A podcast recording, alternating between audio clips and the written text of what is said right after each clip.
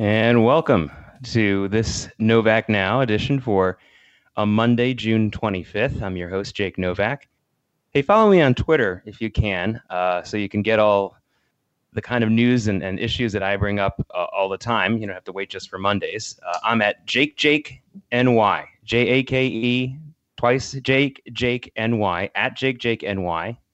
And that's on Twitter. And uh, it's a good thing that I'm talking about Twitter right off the bat here because I have been uh, lucky enough to be getting videos and other information from Iranian resistance groups for the last several months. Uh, this is a network of Iranians both in Iran and outside of Iran who are opposed to the regime, want to normalize Iran, want to improve relations with the West and Israel and the whole thing.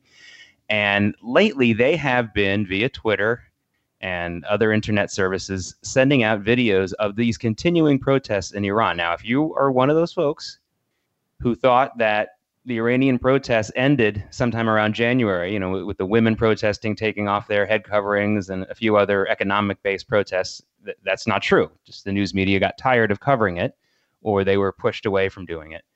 And those protests never really ended. They've been spreading across the country. And today, if you go on my Twitter feed at Jake Jake New York uh, at NY at Jake Jake NY, you're going to see some very very fascinating video, especially if you understand Farsi because the crowds in Iran today are chanting things like death to the dictator. They mean their supreme leader, Khamenei, Ali Khamenei. But today they also added something very interesting to their repertoire. They added death to Palestine, not death to Israel, not death to the United States, but death to Palestine. And yet, this is yet another example of how the Iranian people now in the streets are starting to show their resentment towards Iran's funding and aiding of foreign wars and foreign paramilitary uh, movements. We know about Hezbollah. We know that Iran, of course, supports the Houthis, and we know that they support Hamas. And right now, Hamas really is only getting money from Iran through through Qatar, and and there's some other sources too, but mostly it's just coming from Iran. And the Iranian people want that money to stay home. I mean, the ironic thing about the Iran deal and all those tens of billions of dollars, probably more than $100 billion, that went back to the Iranian regime as part of that deal before they even did anything really, is that the, the, the fear was, well, you know, this will uh, prop up the regime because they'll give the money to the people, the poor and lower middle classes, and then they'll get popular support. Well, they didn't. They, as most people actually who really know the situation, predicted, the money just went to their military and their terrorist um, ends and not to the people. And the people know about it. They're not stupid. The Iranian people uh, are still not that far removed from a time when they were one of the most highly educated, if not, if not the most highly educated uh, Muslim population in the world. And they're just not going to take this. So go on that Twitter feed. You can find, I, I post videos like this almost every day because I get them almost every day. Um, over and over again, I've had them verified. I've actually been getting videos like this for a long time, but only on a regular basis since the last couple of months. But over the years, as far back as 2012, I've been getting videos like this, and every single time they've been verified. Every single time. So I, I feel very confident. I feel more confident about showing video from these sources than from a lot of American news media outlets, and I don't mean that as a joke. Speaking of American news media outlets, this is one that you can trust. This is the Novak Now on the Nachum Segal Network. I'm your host, Jake Novak. Just wanted to start with that breaking news because that is a very interesting result coming out of Iran right now, and you can see that on my Twitter feed at JakeJakeNY. Uh, another couple of items of semi breaking news right now. Um, my buddies over at I24 News, I24 Network, which is an, a, a, news network out of Israel. They also have an outlet in Paris.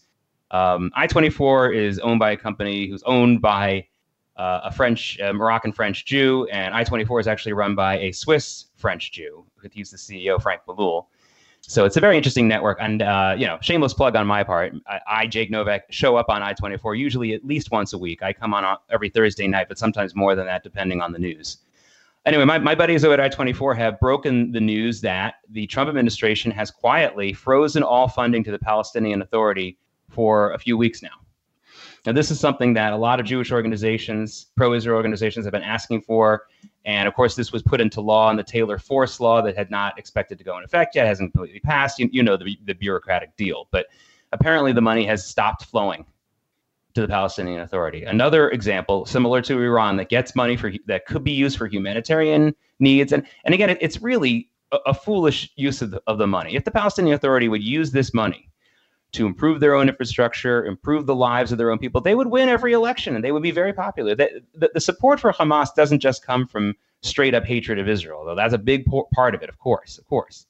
But Hamas also gives money to certain people at certain times, not only for terrorist activities. They do all kinds of shenanigans like this. Hezbollah does this too. They act like a uh, welfare organization. Again, occasionally, occasionally. Sometimes the money runs out. In fact, often it runs out for this kind of thing. The, the first priority is always weapons and, and military stuff.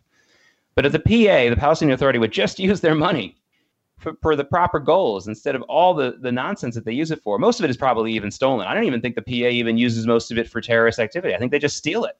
The leaders steal it which is a problem with foreign aid of all kinds. It's not just to, to Palestinians. Anyhow, so the, the folks at I 24 breaking the news yesterday that U.S. funding to the Palestinian Authority has been frozen. And another story that you may not have heard, just to get you completely up to date Jared Kushner, president's son in law and presidential advisor, has been over in Israel and I believe Saudi Arabia as well, working on a peace plan, uh, putting together a, ple- a peace plan for the Israelis and the Palestinians. And yesterday, he just kind of lost it on Mahmoud Abbas. He publicly said Abbas, the again president of the Palestinian Authority, is not interested in peace, not really going to be a partner. He's still offering him to be a partner in it. Uh, but what he said yesterday, Kushner said yesterday, is that, hey, we're going ahead with this peace process with or without you. And, you know, that would have been a kind of a silly thing to say two years ago. But now with Saudi Arabia very much on the side of Israel on these kinds of matters, it appears to be at least, uh, perhaps there's another peace partner, another leader that the Palestinian people can be absorbed by. Who knows? So we'll keep you up to date on that. But some interesting developments. I would, I would call these fascinating and, and really actually positive developments. Okay. To, to lead off Novak now today, just with a couple of breaking news and somewhat breaking news and, and another somewhat breaking news item in that we have people on the streets of Iran now chanting death to Palestine because they're sick of Iran using all their money on Hamas and other foreign paramilitary efforts. We have a freezing of the U.S. funding to the Palestinian Authority, and we have a political th- thumb in the eye of the Palestinian Authority with Jared Kushner saying, hey, to Mahmoud Abbas, you're not serious, and we're not really interested in continuing a peace process with you. If you're not serious, we'll just go on without you. So, again, that's the start of, of, of your Monday. On, on, news that's catching my eye and catch your, and should probably catch yours here on Novak now on the Nachum Segal Network. So let's get to my two main topics though for today, because uh, one is a continuation of last week. I wish I, I, I weren't continuing it, but of course a couple of things have happened to make it very very necessary, uh, and that is more and more discussion of what's going on at the United States southern border and what has become an eerie eerie similarity in the last week between the coverage of our situation at the United States southern border and the coverage we've seen for really going on about 40 years of the Israeli Palestinian situation. There's a similarity, and it's not a good one. And I will finish up today with some personal remembrances of the great, great editorial columnist and thinker, Dr. Charles Krauthammer. And uh, relate to you a, a, a very personal experience I had with him about 11 years ago, and something uh, that he said both that night and also in his last book that has haunted me ever since because I think he's right and I don't think it's a good thing, but I think he was exactly right about something that he said. So I'll get to that as we finish today's edition. But let's start with our situation at the southern border and the continuing hysteria over the US policy of separating the adults who bring the children to the border illegally. And again, they're not coming to a port of entry. This is not a bunch of people coming to an official immigration point and then being told by immigration officials, hey, give up all your children, you may never see them again. That's not what's happening here. These are people who are coming to illegal breaches in the border, trying to breach the border, either actual holes in a wall or places where there is no wall, hoping to get through. They are caught by border security and then they are processed in that way. So, first off, you may have noticed I did not say children and their parents because we understand that there may be up to 30 to 40% of these children being brought into the country by adults who are not their parents. Boy, that kind of changes the story, doesn't it?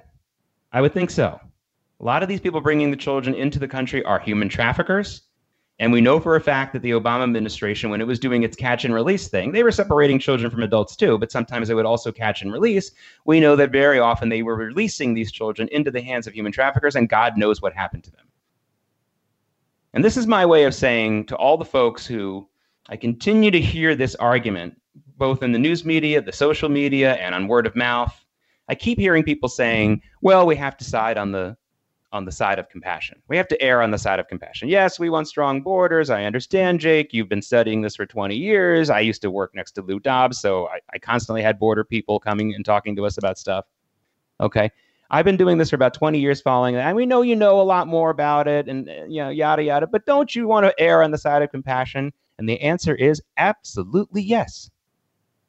And let me explain to you why the policy that we must continue to enforce at the border, despite whatever backing down President Trump did last week, is the most compassionate policy. Let me say that again. Separating children from the adults who bring them to the border illegally is the most compassionate policy. Anything else is irresponsible and not compassionate. And let me explain why. I know this is a shocker, right? The, the, the left is always the most compassionate and the right is always more strong and rigid, right? Right? Wrong. Okay. This is one of the biggest problems conservatives, you know, call them Republicans, although I, Republicans and conservatives are no longer synonymous in my book. But this is the, one of the biggest problems conservatives have both in the United States and in Israel. They are unable to articulate why their policy is all not only the smartest, but the most compassionate. So let me do that for you. Let me do that for you and explain why. First off, the first reason I just said a moment ago. It is most compassionate to separate children from adults who bring them to the border because there's a good chance that almost half of them aren't their darn parents. Okay? We don't keep children in the custody of people, not only people who have committed a crime, but of people who may not be their parents without the parents' permission or without any kind of written documents. And in a lot of cases, the parents may indeed have agreed to allow these coyotes, that's the term for people who bring people over the border illegally. It's possible that they agreed to do so, but we don't have any paperwork or proof. We have no way to know this. Okay? And sometimes it is a parent who's bringing the child over the border illegally, but it's a mother or father who's leaving the, the, the spouse, taking one of the children away without knowing them and this is going to become very important when I discuss something else in a few minutes, because the very big immigration story, the, the symbol of the whole movement this week, was one of those kinds of stories, a, a broken up family. And I'll explain that in a second. So, again, it's compassionate for that reason because we don't allow adults who are traveling with children with no proof that they're the parents to stay with those children indefinitely. That's not how it works. Okay. Second thing is, have you ever heard of child endangerment laws? I'm sure you have. Have you ever, you know, we've all hear every once in a while there's a drunk driver man or woman, and they pull them over, and to everyone's shock, there's a there's a baby in the back seat for God's sakes, and it's so f- frustrating and frightening. And you better believe that that parent is separated from the child for a pretty long time when that happens, sometimes indefinitely. Let me tell you something. Bringing a child across the border from Honduras through Mexico, wherever you're coming from, is much more dangerous than driving with a little buzz with a kid and strapped in a decent car seat. It's much more dangerous than that. So even if you are the child's parent, you have shown an undeniable endangering characteristic. You, you, you have put that child in undeniable danger for God knows how long. And that's what you've done. And, and as someone who has shown without any shadow of a doubt that you have put this child in danger, yeah, you're separated from the child. It could be indefinitely, it may not be indefinitely, but that's the way it works. And let me tell you the third reason why we have to, and it is the most compassionate policy to separate children and adults who come to the border together. Because when we put them in a holding facility, if you want to call it a holding facility, a detention center, some of these places are not so bad, by the way, and certainly are a lot better than where they've been living for the last several months if they've been making the crossing, and sometimes where they've been living even in the years before they decided to make the crossing to the United States. But that's neither here nor there. But when you detain people in a building or center or, or refugee camp, you don't keep the adults and the children in the same place. Okay, this is just detention center, prison guard, whatever you want to call it, 101. You don't do that. Homeless shelter, you just do, don't do it. It's dangerous for the children. Adults, unsupervised, if you're not supervising them at every moment of the, of the day, some other adult from another group can walk over and abuse the child, take the child. This is something that is not a out of the ordinary situation. For the children's protection, we separate the adults and children while they're in detention. That's what happens. Okay, this is for the compassionate care of the child. Understand that. Please understand that. And just because the Trump administration is unable to, to articulate it, there's a lot of things they don't articulate well. There's some things they articulate extremely well, but not this. This they haven't articulated that well. But for the most compassionate reasons, this is why this policy is the way it is. And I'll throw in a fourth reason. The fourth reason is we at we, everyone knows in the world that we have a, a relatively open borders. We have breach in our border in so many different places. And it acts as an advertisement to the world. Hey, come cross the border illegally. Maybe you'll get a job. Maybe you'll get onto welfare. And don't think I'm making that up. More than 50% of all immigrants, both legal and illegal, are on some form of U.S. welfare. So this is not some kind of racist, made up kind of argument. It's just true. And this is something that attracts illegal aliens. And we have to turn this magnet off because the trip to the United States for these families, if they are families or adults with children, is too dangerous. It's not compassionate to children to attract them to this country, and God knows what happens to them, even if our borders were completely open. We cannot do that.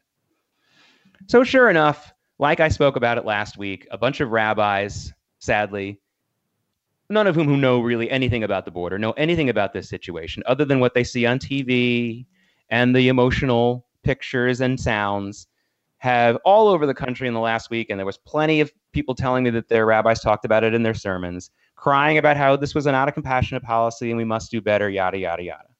Again, because they don't know the situation, because they're ignorant of what real compassion is at the border, and because they're fooled by everything that goes on in the news. So we, have come to this point once again.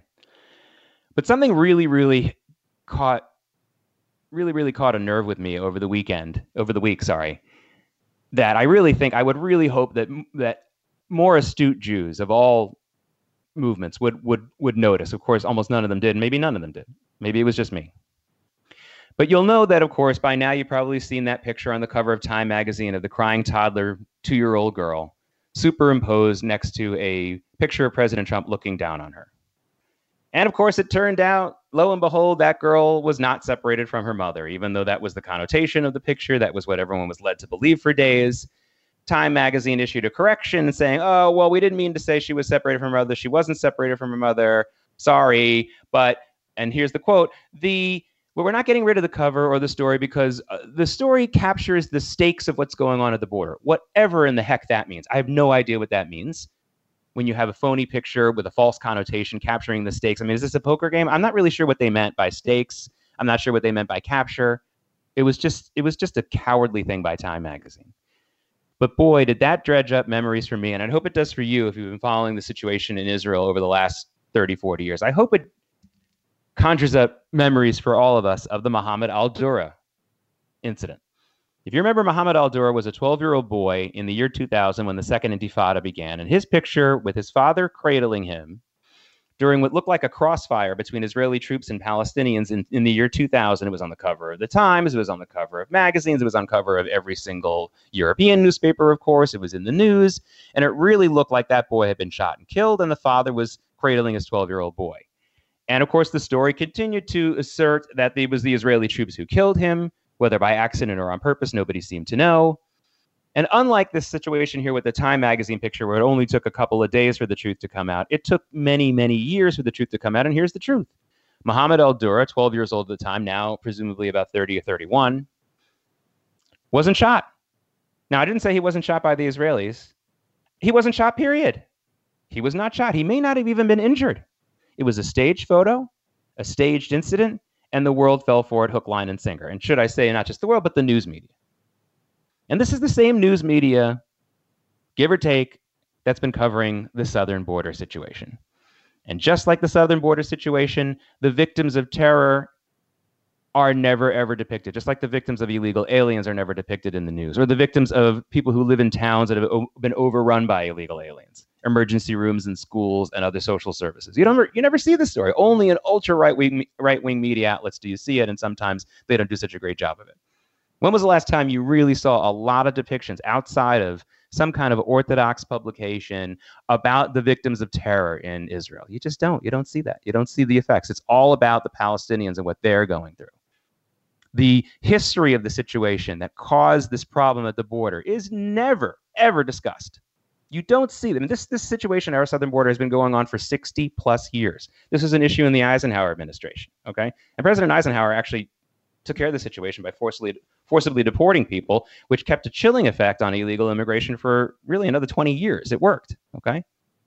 But we can discuss the pros and cons at another time. When was the last time you heard that in the news media? You never heard it. Okay. You never heard it. and you don't hear the real history of the Palestinian situation and the real history of the Israeli Palestinian situation. You just don't.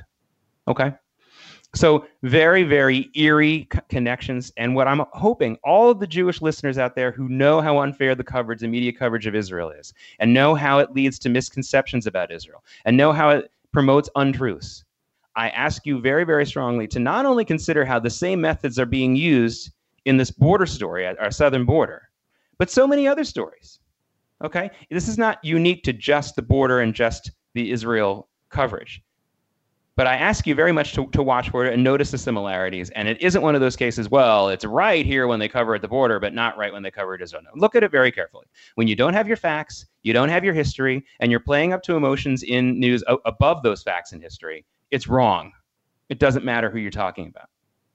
So search search your own beliefs in certain things and certain conclusions that you may have come to when it comes to the southern border, when it comes to I'm going to I'm going to throw out some other issues. When it comes to gun control, when it comes to taxes, when it comes to other kinds of political issues in this country, have you fallen for the kinds of media tactics to lead you to your conclusions politically that other people probably have fallen for when it comes to zero coverage? Ask yourself that question and look it over. And don't be ashamed if you have, because you're not alone. Again, you're listening to Novak Now here on the Nachum Segal Network. I'm your host, Jake Novak. Follow me on Twitter at JakeJakeNY. As I said at the top of the show, I have some interesting breaking news out of Iran that I would like all of you to see on my Twitter feed. So please go check that out at the end of this program, just a few minutes left. But I wanted to finish today with some thoughts on the really great columnist, great American thinker, Charles Krauthammer, who, who passed away last week. Uh, I know you've probably seen a lot of stories about him, and I don't want to add or to repeat anything that you've heard before. So let me talk about two things that he said that I think are you're going to that are going to be unique. I think to this program. I think unique to Novak now and unique to me. The first thing is about 11 years ago, I had the great privilege of spending a, a really a really eh, eh, long and, and at night with with Mr. Krauthammer, Dr. Krauthammer, in with a small small group. It was really only about six or seven other people. He spoke to a larger group in a Manhattan apartment on Fifth Avenue of about 40 people, and then there was a dinner of about 10 people, and I was lucky to be at both of those events. This is about 11 years ago. And I was there through the generosity of a friend of mine who made the big donation to get a spot there. He didn't go, he sent me, and that was just a, a really nice thing that, that that friend of mine did. Anyway, a couple of things really jumped out at me about that evening.